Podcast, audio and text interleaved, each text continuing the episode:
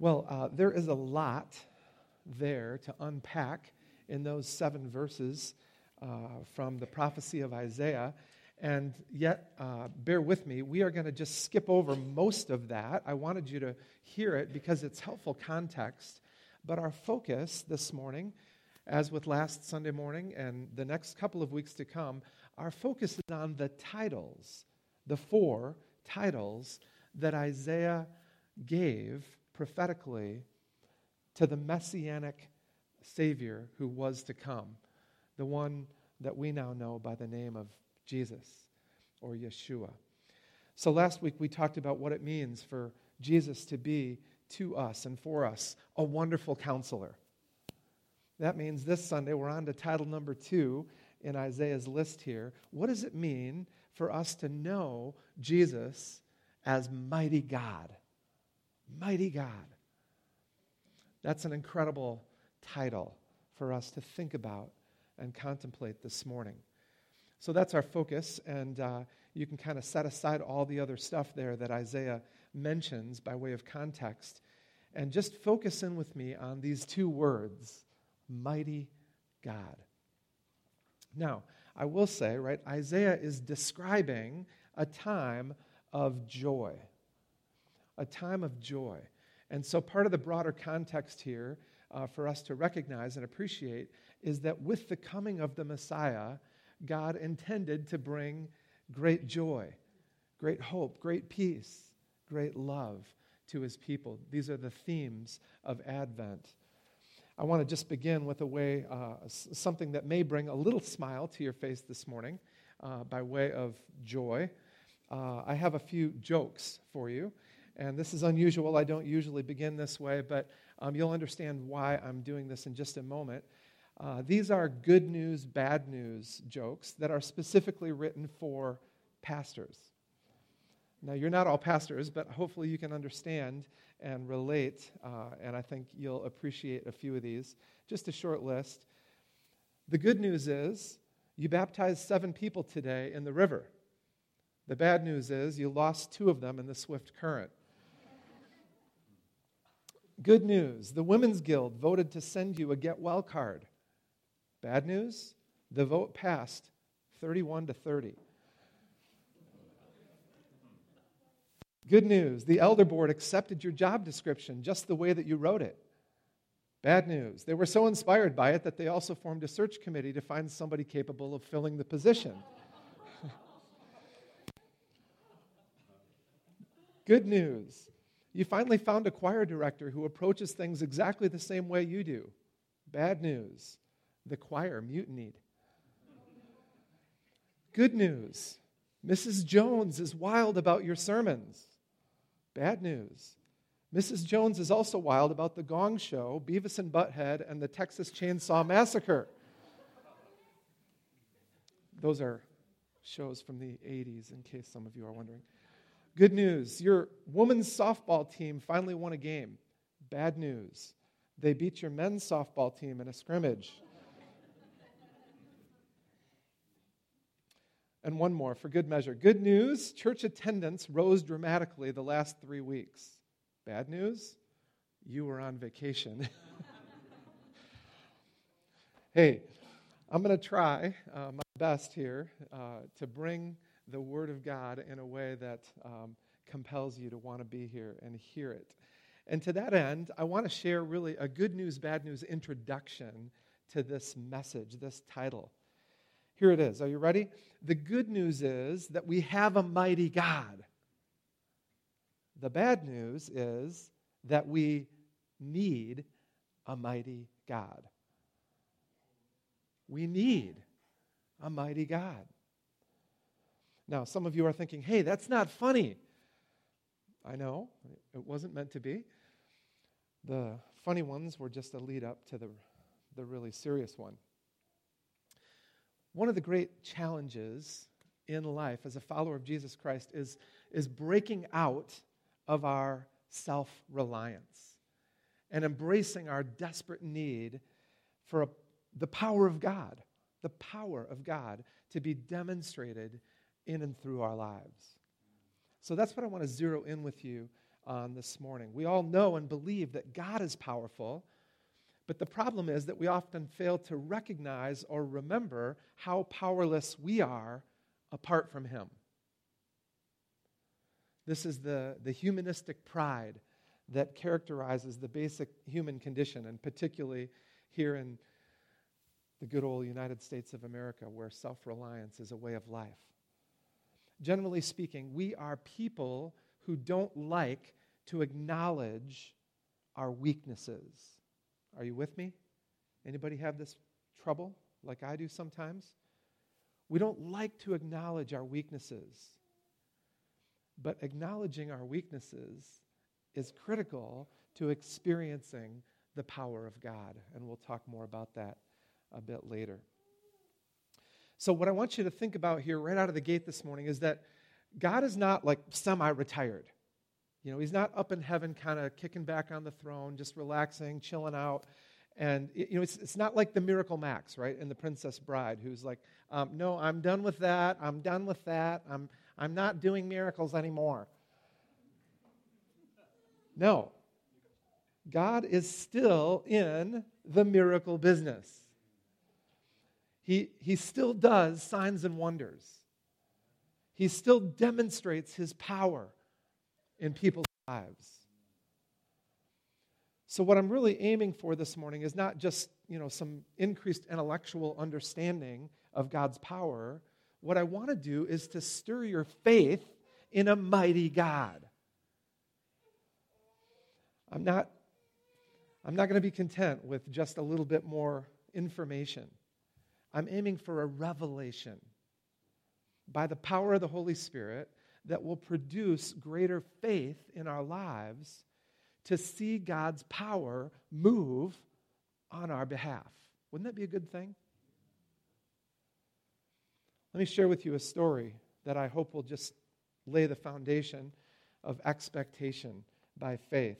Just a simple example of how God's power is still at work in dynamic and amazing ways. This is a story from a missionary named Ian Hall, and he was ministering in Romania uh, about 15 years ago or so. And it's the story of his interaction with a woman named Christina, whom he met during a crusade where he was preaching. He writes In March of 1992, Christina was in the hospital with an ectopic pregnancy. Before she learned she was pregnant, the fetus died and began to decompose in her body. Christina was not expected to live. My wife, Sheila, and I went to the hospital to pray for Christina, and God healed her.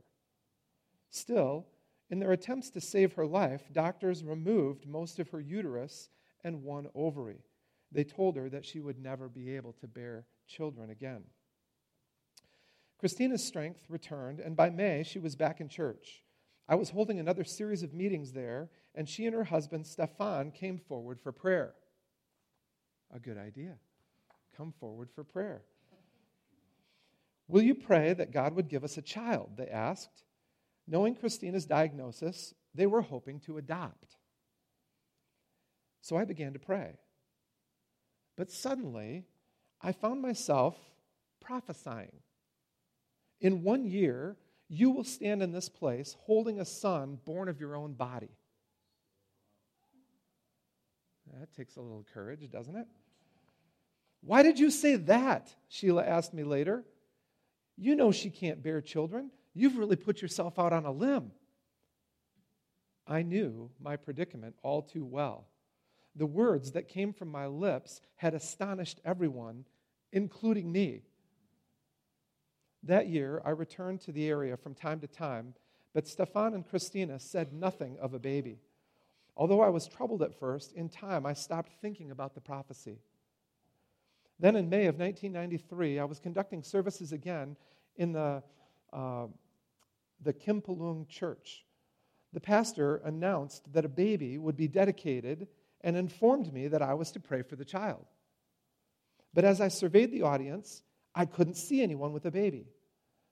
Then, from the farthest corner of the church, I saw Stefan and Christina approaching, holding the son that had been born to them six weeks earlier. as with Hannah of the Bible, they had received their promise and they had named him Samuel. What a story! What a story. Things like this still happen. The mighty God we serve, the mighty God we believe in, still does miraculous things. So let me press in with you on this title that Isaiah gives to the coming Messiah. And let's think about what it means to recognize and embrace Jesus as our mighty God.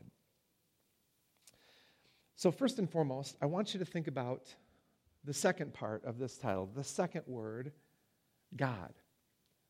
This title, Mighty God, affirms the deity of this messianic baby that Isaiah foretold. Now, stop and think about that. Because what I've just said should strike us as, as something unusual, something crazy, something out of the box, something almost incomprehensible. I spoke last week as I introduced this passage about the historic context in which Isaiah prophesied.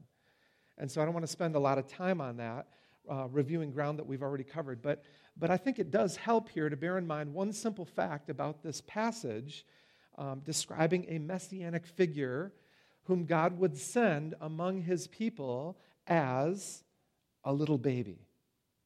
Speaking of babies. Namely, I want you to consider that these words that Isaiah spoke and wrote were delivered 700 years before the birth of Jesus took place. 700 years prior to the event that they spoke of. Now, if I can just give you a little historic parallel here to help you think about that in context. Imagine that 700 years ago from our day, William Wallace of Braveheart, yes, of Braveheart, that's about the time, 700 years ago, he died in the year 1305. Imagine that William Wallace had prophesied about a future ruler of America, and his description seemed to point directly to Donald Trump. How crazy would that be? In fact, what if he foretold the arrival of a great ruler of this nation of America that was, you know, yet to exist? And he said that the ruler would be called the Donald and the Great Disruptor. Imagine that William Wallace wrote those words 700 years ago, and we were now reflecting back on them and their fulfillment. That would be an amazing prophetic insight, foresight from 1300 to the present time. But beyond the amazing fact that Isaiah spoke these words that long before Jesus came to fulfill them, what's even more remarkable about Isaiah's words is the title, particularly this one, Mighty God, being used of a baby. Think about it. He wrote of a baby to be born who would become a great ruler on the throne of David. And then he threw down these incredible titles Wonderful Counselor, Mighty God, Everlasting Father, and Prince of Peace. Now, just park here with me for a minute and think about the incredible paradox that's described and explained in these words. How on earth could a baby be called Mighty God? A baby. Perhaps, again, you know, to many of us, it doesn't sound all that strange or unusual because we're used to thinking this way about Jesus. We've become so used to thinking about Jesus this way that it doesn't shock us anymore. It doesn't surprise us. But bear in mind that 700 years ago, this idea was completely unheard of. Completely unheard of.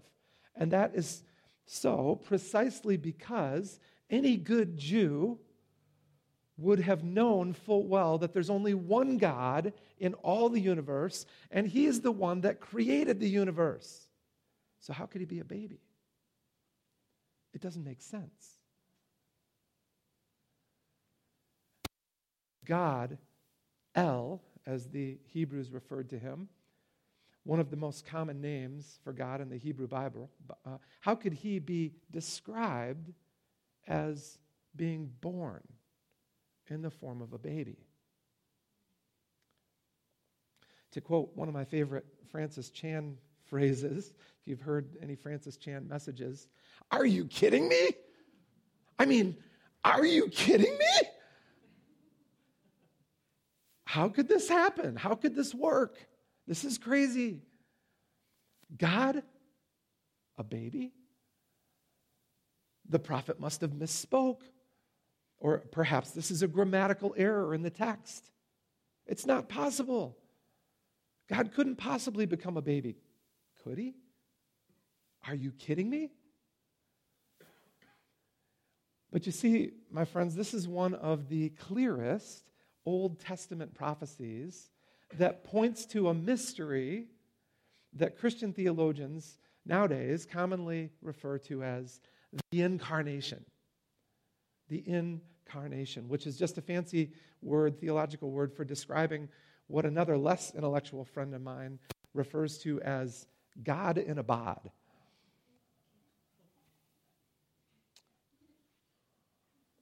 So, what Isaiah is saying here was either crazy or it was a groundbreaking revelation from heaven that no man could have ever come up with on his own. This is a crazy idea. Make no mistake about it. Isaiah meant what he said. And he said what he meant. God intended to stoop down from heaven, take on human form, and actually be born as a baby. Now, some people take issue with this, still take issue with this. They don't buy it. Like, for example, uh, one of the commentaries I came across uh, regarding this passage um, was confronting the, the, the theology of the Jehovah's Witnesses, who contend that Jesus was just one of many little gods with a lowercase g, not the God with a capital G. And so they would even argue, using this very passage, that the term mighty is used instead of the term almighty, and that there's an important distinction there. This couldn't be describing the almighty God because he's only mighty, not almighty. Craziness. It's craziness. The text is very clear that the baby to be born is the mighty God. In fact, if you doubt whether that's true at all, I can quickly put this idea to rest. If you just look with me one chapter further into Isaiah, in Isaiah 10, 20, and 21, Isaiah uses the exact same title and terminology to refer to God Himself with a capital G. Here it is. Listen to this. In that day, the remnant of Israel, the survivors of Jacob, will no longer rely on him who struck them down, but will truly rely on the Lord, Yahweh, the Holy One of Israel. A remnant will return, a remnant of Jacob will return to the mighty God. There it is again. The same title, one chapter later, clearly referring to the mighty God with a capital G.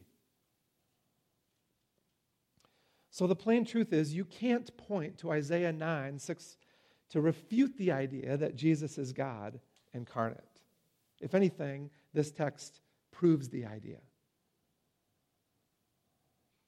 It actually confirms the crazy notion that this was God's idea to begin with. This was God's plan from the beginning. In the wisdom of God, He meant for things to go down just as they did. He actually meant to become one of us so that His plans for all of us could be accomplished. So it shouldn't then completely surprise us that when Jesus shows up, he's almost stoned on multiple occasions for blasphemy because he identifies himself with the Father. I mean, think about this. Do you remember what happened the first time Jesus uh, is recorded in the Gospels as, standing up to give a, a message? He's at his hometown synagogue in Nazareth. Hometown synagogue, Nazareth. He shows up, they invite him to read the scroll. He takes the scroll from the attendant, opens it up to the passage for the day. Oh, what a coincidence. Happens to be Isaiah 61, 1 and 2, another one of Isaiah's famous messianic prophecies. So Jesus stands up, he reads the scroll, and the way Luke tells it, after he reads it, hands the scroll back to the attendant, sits down. I don't know, that was their custom, I guess. Sits down, and then he says to the audience, everyone listening, Today, this scripture is fulfilled in your hearing. In other words, here I am. I'm the one. I'm the one Isaiah was talking about. This scripture has been fulfilled in your hearing. The Messiah has arrived. So, that, my friends, is only one example among several which indicate to us that Jesus understood himself to be the anointed one whom the prophets had spoken of and whom God had promised to send. Now, there are other people, of course, uh, to this day who still don't believe that Jesus is God in the flesh. They want to believe that he was a good teacher. They want to believe that he was perhaps even a prophet, a great prophet, or just another great man, but no more than a great man. Certainly not a God man. So, the issue then at stake here, as we think about this title, is the deity of Christ. The deity of Christ. It's one of the critical dividing lines that separates those who follow Jesus and identify their lives as in Christ from those who don't. This is where Christianity parts company with every other religion on the face of the earth, including the great monotheistic traditions of Judaism and Islam.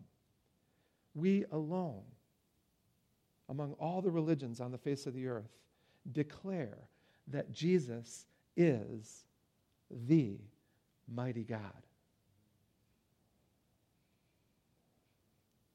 So, to put it to you plainly, what we believe and declare is that there is indeed only one true and living God, the same El or Elohim of the Hebrew Scriptures.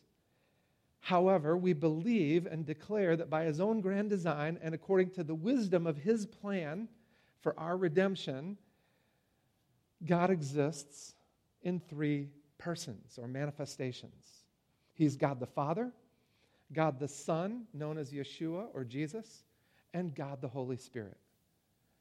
And what we celebrate then in the birth of Christ is not just another birthday, as if it matters how old Jesus is. What we celebrate is the incredible revelation that the God of the universe would allow himself to be born as a baby. It's amazing. I don't know if you've ever really contemplated how crazy this is, but um, I, I, was inspired a couple weeks ago. I was watching a movie with my kids, and uh, just you know came out. Um, we didn't go to see it in the theaters, but at home we were watching Ant Man and the Wasp. A rather entertaining story about a few uh, superheroes. Maybe some of you have seen the movie. I won't ask for a show of hands if you're embarrassed to admit it, but um, it's one of those uh, fascinating movies where a man has the superpower of becoming the size of an ant. Now, bear in mind here that he still maintains the body and the mind of a human being. So he's just ant size, and he wears a nice little ant costume. He hasn't really become an ant, he's just a little smaller than he was before. Now, what I'm trying to get you to think about here with me is the way that God steps down from heaven and becomes one of us, and what that looks like, what that means. And so, by way of analogy here, I want you to consider the possibility that one of us could actually become an ant. How crazy would that be? Now, I know it stings the ego a little bit to think of it this way uh, because you know, we don't like to think of ourselves uh, in relation to another being as an ant is in relation to a person, right? Because that would force us to be really humble about the fact that somebody is a whole lot greater than we are. We're not used to seeing ourselves in that role. But this is a compelling idea. In fact, it's not an idea that's original to me. I found a story uh, from well known preacher Tony Campolo using this very same analogy. In fact, here's the story that he told. He said, Imagine a man who loved ants. Out behind his house, he has an ant hill. And every day he goes out and yells at the ants, I love you! I love you! I love you! Now, of course, the ants never get the message since they're ants and he's a human. And humans can't communicate with ants by shouting at them. So the man does something more than just shout. Each day he would bring them sugar and pieces of bread and other goodies to enjoy. And as, it, as the ants devoured these good things, he would yell at them again They're from me! They're from me! I love you! I love you! Still, the ants didn't get the message. But in this make believe story, the man has magical powers. And he's able to transform himself into anything he wants to be. So, what he wanted to be must seem by now all too obvious. To communicate with the ants, there was only one thing to do transform himself into one of them. So he did that. He became one and went in among them and then he told all the ants about the goodness of the great man who had hovered over them. He told them how much the man really loved them. The other ants could not help but be curious, and they asked him, How come you know so much about this man? To which this special ant replied, Because I am that man. I became one of you because only by becoming one of you could I communicate how much I care for you and let you know what I'm really like.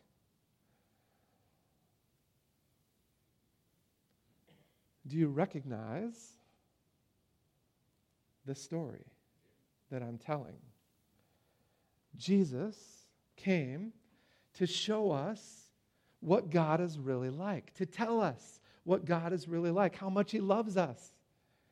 And there are plenty of things that Jesus did to demonstrate that reality, but they could only be received and understood because he had become one of us. Now, uh, that's just a few thoughts about the title, God, which is given to this little baby, Isaiah foretold. But now think with me for a few minutes about the mighty part of this title mighty God. As our mighty God, Jesus wields the strength and power of God to impact our lives for the better. This isn't just some abstract title with no real purpose behind it.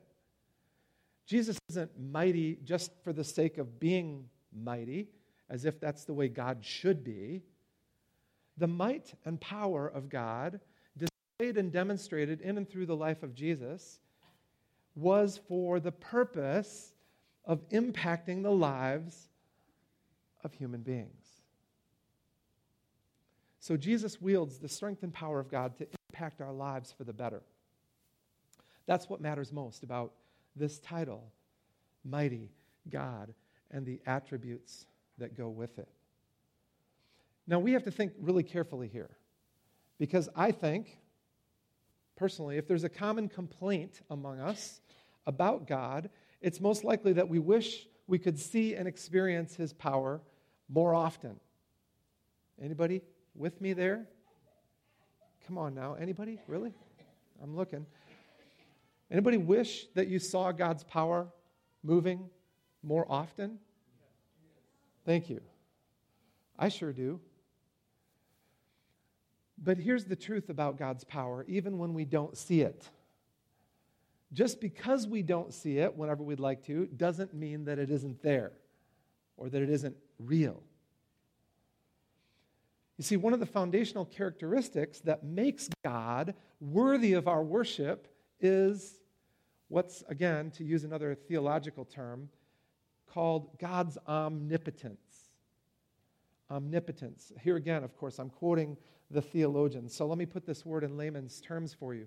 Um, omnipotence is the quality of having unlimited or absolute power. And the only being, the only person, if you will, to use the term loosely, in the universe that has that is God. No one else is omnipotent like he is. So, this is what's meant then by the term mighty with a capital M. This is a title, not just an adjective. This is a title that's given to the messianic figure who was to be born as a baby. And so he uses it here. Okay, thank you. He uses this phrase, Isaiah, as a title.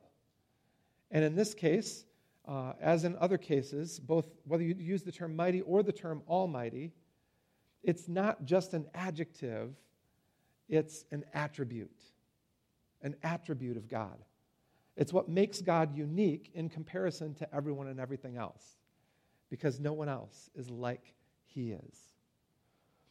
So let's consider then how the power of God was demonstrated in and through the life of Jesus specifically. Because what I'm submitting to you, what I'm trying to connect for you here, is that the baby who was to be born and who would be called Mighty God is the one we now recognize as Jesus, the Christ, the anointed one. Now, when it comes to the power of Jesus, I've been thinking about this a lot, had some conversations with different people recently about the power of the Lord and how it works or doesn't work in our lives, what helps it to work more effectively. It's a fascinating thing to think about. There are actually 135 verses in the New Testament that refer to the concept of power. 135. That's way too many for us to cover, uh, even in a whole series of messages. So I'm not going to try uh, to go into all the intricacies of this word and what it means and uh, all, all the, you know, the, the different ways in which it's used. But of those, what I want you to consider is that the vast majority of them are used in reference to the power of God specifically, not the power of someone or something else. And for the sake of time, I want to give you a little sampling of how this term, power, is used to describe the life and ministry of Jesus specifically. So, in other words, what we're looking at here together is how and why Jesus is to be considered the mighty God. So, let's start with creation. Jesus was there when creation happened. You might think you know, we're just talking about the Jesus that was born and lived as a man. But before that, the scriptures tell us he was with God and that he had a, a role in creation. Listen to these words from Colossians 1 15 to 17. The Son, Jesus, is the image of the invisible God, the firstborn over all creation. For in him all things were created, things in heaven and on earth, visible and invisible, whether thrones or powers or rulers or authorities. All things have been created through him and for him. He is before all things, and in him all things hold together. That takes a little power, don't you think? Romans 1:20 Paul puts it this way since the creation of the world God's invisible qualities his eternal power and divine nature have been clearly seen being understood from what has been made so that people are without excuse so the power of God is on display in creation.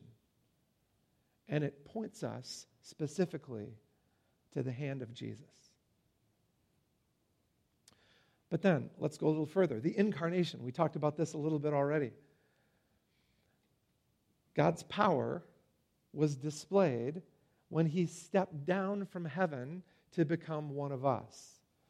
We've talked about this a bit already, but let me refer you just one example. Let me refer to you to, to Luke 135. This is the story of Gabriel's appearance to Mary. The angel said to her, The Holy Spirit will come upon you, and the power of the Most High will overshadow you. So the Holy One to be born will be called the Son of God. It was an act of God's power that enabled Mary, a virgin, to bear this messianic baby. Then there's the kingdom ministry of Jesus. Perhaps this is the most frequently noticed and, and marveled at characteristic of Jesus' life and ministry, how he consistently demonstrated the power of God to heal the sick, to raise the dead, and to deliver people from bondage. On this point, there are numerous examples, and yet all of them, every powerful act, point to a common purpose, which was to demonstrate the presence of God's kingdom and to bring God's rule to bear against the kingdom of darkness, to destroy the works of the devil. So, for example, we see Jesus described as doing great signs and wonders, and people marvel frequently at the power and authority that he demonstrates in his ministry. And then, looking back on it all in hindsight, here are the words of Peter. He said, in speaking to Cornelius, Acts chapter 10, verses 37 and 38, You know what's happened throughout the province of Judea, beginning in Galilee, after the baptism that John preached. How God anointed Jesus of Nazareth with the Holy Spirit and power, and how he went around doing good and healing all who were under the power of the devil because God was with him. So, the power of God is at work in the life of Jesus, healing the sick, delivering the oppressed, and destroying the works of the devil, the power of the devil. Then, Let's move on to the death and resurrection of Jesus. Anything powerful at work there? Hebrews 2:14 Since the children have flesh and blood, he too shared in their humanity, so that by his death he might break the power of him who holds the power of death, that is the devil. So in his death, Jesus overcame with his power the power of God's adversary, the devil. And then Romans 1.14, or 1, 1 to 4, I'm sorry, of course, um, talks about the resurrection and the power of God demonstrated there. Paul, a servant of Christ Jesus, called to be an apostle, set apart for the gospel of God, the gospel he promised beforehand through his prophets in the Holy Scriptures regarding his Son, who, as to his earthly life, was a descendant of David, and who, through the Spirit of holiness, was appointed the Son of God in power by his resurrection from the dead. Jesus Christ, our Lord. So Paul recognized that the power, the mighty power of God, was supremely displayed in the resurrection of Jesus. Two more. I'm trying to hustle through these. Two more examples of different ways in which the power of God was demonstrated in the life and ministry of Jesus. Here's a good one revelation and salvation. Romans 1:16 Paul says, I'm not ashamed of the gospel because it is the power of God that brings salvation to everyone who believes, first to the Jew and then to the Gentiles. So God holds the power to save us from our sins. He wields the power. Jesus wields the power of God to deliver us from sin and death.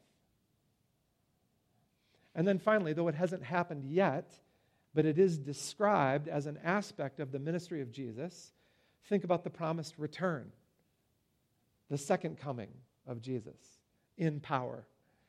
1 Corinthians 15, 4, uh, 24 and 25. Then the end will come when he hands over the kingdom to God the Father after he has destroyed all dominion, authority, and power. For he must reign until he has put all his enemies under his feet. So, so there you have it. This is a short list of six different categories in which the power of God has been clearly displayed in and through the life and ministry of Jesus for the benefit of mankind. And that, that leaves only one final aspect that we're going to touch on with the, the last few minutes we have this morning. One final aspect of God's power at work in and through Jesus that's critical for us to consider. His power at work, now at work, in us. In us and through us for the sake of the world around us. So here's, here's where I want to land the plane this morning. By way of the Holy Spirit, Jesus, the mighty God, now offers us his mighty and godly power. It's offered to all who follow him. By way of the Holy Spirit, Jesus offers the power of God to those who follow him. So, what the Gospels make clear to us, and the epistles as well, is that as followers of Jesus, we've received the Holy Spirit, and with the Holy Spirit comes the power, the mighty power of God Himself. This means we have constant access to the power of God. It resides now within us by way of the Holy Spirit. But that power is only released for us to use for God's purposes. It's not like we can just you know, go out and do a bunch of magic tricks just for fun, right?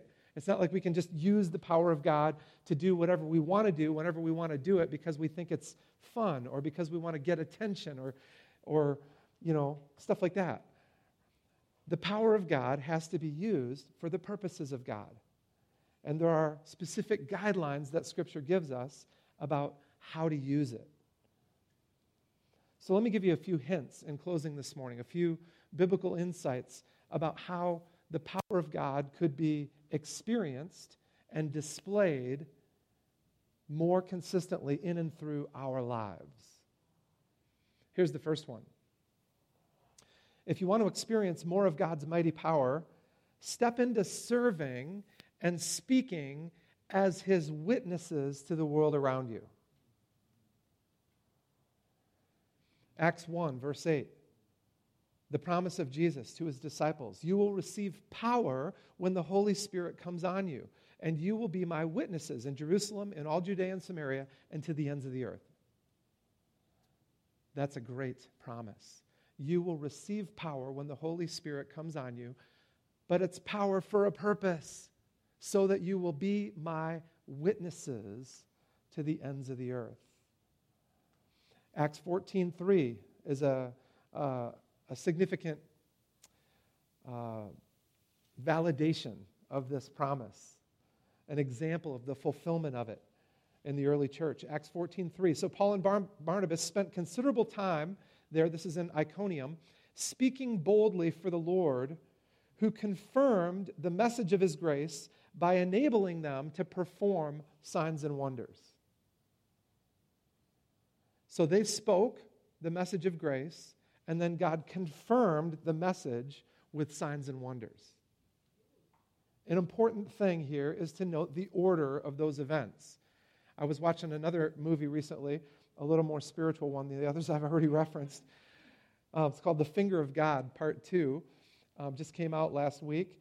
And uh, one of the quotes from the movie that really jumped off at me, um, one of the speakers said, You know, many people like to think something like this God, if only you'd give me more power, then I'd be more bold and more courageous in, in sharing my faith with people. And he said, You know, unfortunately, that's not the way God works. He said, God does this instead. He says, When you step out, then I'll back you up with more power. I'm not going to give you the power first. You have to step out as my witness and then the power will come to back you up. Why would God want to do it that way? Because it reveals our hearts.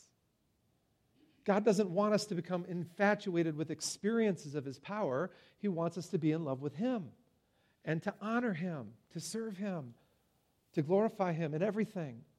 It's not about us doing something great and marvelous and getting attention for it so that we become the great healer, the great, you know, deliverer, whatever. It's about honoring Him. He wants us to consistently walk in faith, depending on Him. So that's hint number one you have to consistently seek to serve and speak as a witness to Jesus if you want to experience more of his power. Here's a second one, just quickly. If you want to experience more of God's mighty power, always use it in ways that glorify him instead of you. These are all interrelated, of course.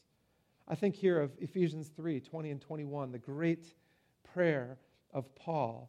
It's really like a benediction almost, where he says, now to him who's able to do immeasurably more than all that we can ask or imagine, according to his power that's at work within us, to him be glory in the church and in Christ Jesus through all generations forever and ever. Amen. You catch the order of, of events as they're described there by Paul? God is able to do immeasurably more than all that we can ask or imagine, according to his power at work within us, for the sake of his own glory. That's what it all comes back to. God is not interested in us being glorified by the use of his power. He wants Jesus to be glorified. So, for example, then, in Acts 8, there's the story of um, Simon the sorcerer, a great example of how not to seek the power of God. For some time, he had practiced sorcery in the city of um, uh, Ephesus, I think it was, where they were, and amazed all the, actually Samaria, and amazed all the people of Samaria. He boasted that he was someone great. And all the people, both high and low, gave him the, their attention, and they exclaimed, This man is rightly called the great power of God. Yee. They followed him because he had amazed them for a long time with his sorcery. But when they believed Philip, as he proclaimed the good news of the kingdom of God and the name of Jesus, they were baptized, both men and women. And even Simon himself believed and was baptized. And he followed Philip everywhere, astonished by the great signs and miracles that he saw. And now, if you skip down to verse 18, here's where, here's where we hit the rub. When Simon saw that the Spirit was given at the laying on of the apostles' hands, he offered them money and he said, Give me also this ability so that everyone on whom I lay my hands may receive the Holy Spirit. What's at work? What's at play here?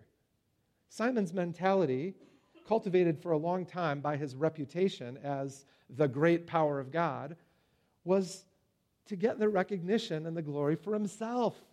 He wanted the power of God so that he could, you know, see great things happen and then he would receive the attention.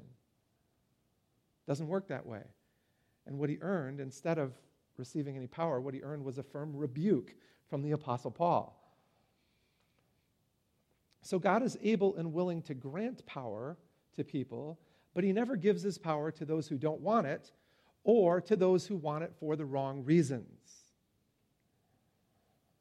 And that brings me, last but not least, to one final insight here. If you want to experience more of God's power, mighty power, walk in humility, recognizing your own need and weakness. 1 Corinthians 2 3 to 5. I came to you in weakness, with great fear and trembling, Paul says. My message and my preaching were not with wise and persuasive words, but with a demonstration of the Spirit's power, so that your faith might not rest on human wisdom, but on God's power. Paul, that's Paul. We might not think of him this way, but he was an incredible man of humility and weakness. He goes on to say in 2 Corinthians 12, 9 and 10, trying to get rid of the thorn in his flesh, whatever that was. He prays three times for deliverance from this thing. And God says to him, My grace is sufficient for you, for my power is made perfect in your weakness. Therefore, I will boast all the more gladly, Paul says, about my weaknesses, so that Christ's power may rest upon me. See, Paul understood. He said, That's why, for Christ's sake, I delight in weaknesses, in insults, in hardships, in persecutions, and in difficulties. For when I'm weak, then I'm strong. I want to close this morning with one more story. But it's not a story that I'm going to tell because I have a friend here this morning that could tell this story much better than I ever could. I've only heard it, but it would be um, third hand for me to relay it to you, or second hand at least. Let me invite my friend Dan to come. Um, Dan is a good friend and brother, part of the Lansing Vineyard, our sister church, and a prayer partner of mine. And Dan had a recent experience of God's power that I think you're going to enjoy hearing about. Let it serve as an inspiration to press in. Hi. So, I'm doing a remodel on my home. Hello, everybody. Good to be with you. Thank you, Jesus, for gathering us in your name. I loved as we prayed um, Friday together, Kevin and I, for what he was going to be sharing today about the power of God. Um, I, I, just felt compelled to accept his invitation to share this story. It's I've only shared it just a couple of times, and uh, just recently, I was doing construction with my brother at my home, and I went up onto my garage roof and invited him to join me, and he said, "Well, I really don't do roofs." And so he began to come up this ladder, and the ladder slipped and he fell and crushed his elbow, required four hours of surgery to repair it. And he, when he fell, he hit his head back on the pavement and bounced up and went into a seizure. And his, first of all, his, his, his arm is flailed out, right? Three broken ribs, and he's just in incredible pain. So the ladder's on the on the ground, and I'm looking at what's going on. And fortunately, I had another ladder section on the roof, and so by the time I got down, my brother was. If you ever, if you've ever seen one in a, anyone in a grand mal seizure, they're violently shaking. Okay, with this broken arm, he's violently shaking, and then his eyes went this big and he couldn't breathe. And it, so by the time I got down in front of him, he was. I thought I had killed my brother, for sure. And uh, so then he completely quit breathing, his eyes wide open. um, maybe 10 seconds or so. And in this moment is the reason for the, the telling of this story is apart from me, I felt the presence of the power of God. And I knew, you know, as I was calling on the Lord, it was like the Lord was calling through me because the Holy Spirit and His power are in us, and especially in the time of need. I had no preparation, right? But I prayed in the Spirit, and I called him back. I said, Tim, come back in Jesus' name. Tim, come back. And he began to breathe again. And you know, I really do believe the purpose of this miracle is for his salvation. Let me tell you the rest of the story. So we called 911, got him to the hospital, and I'm there at his side for five or six hours waiting for surgery. And just before he went into surgery, he says, Dan, I went somewhere.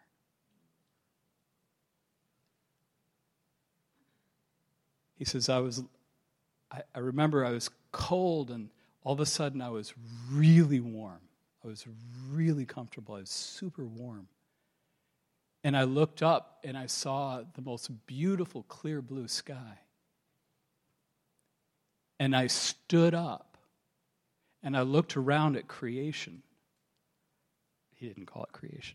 I looked around at nature it's like it's, you know, it, I'm interpreting it's, it's like it's supposed to be, you know. God created it, right? The way it's supposed to be. And in, in heaven, in the heavenly realm, I'm sure that's the way it is. Anyway, he said, I, I saw this glorious creation, and then all of a sudden, there I am looking at you, and I'm cold again.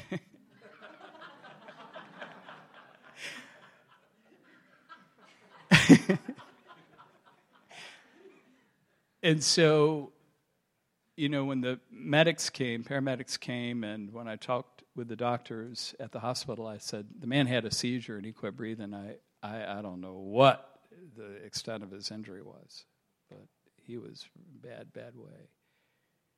And so they did an MRI. There's zero impression. There was no impression of there having been any kind of seizure, no impression of him having a concussion, nothing. So, when we need him, call in the name of the Lord. Thank you so much for sharing that with us. Yeah.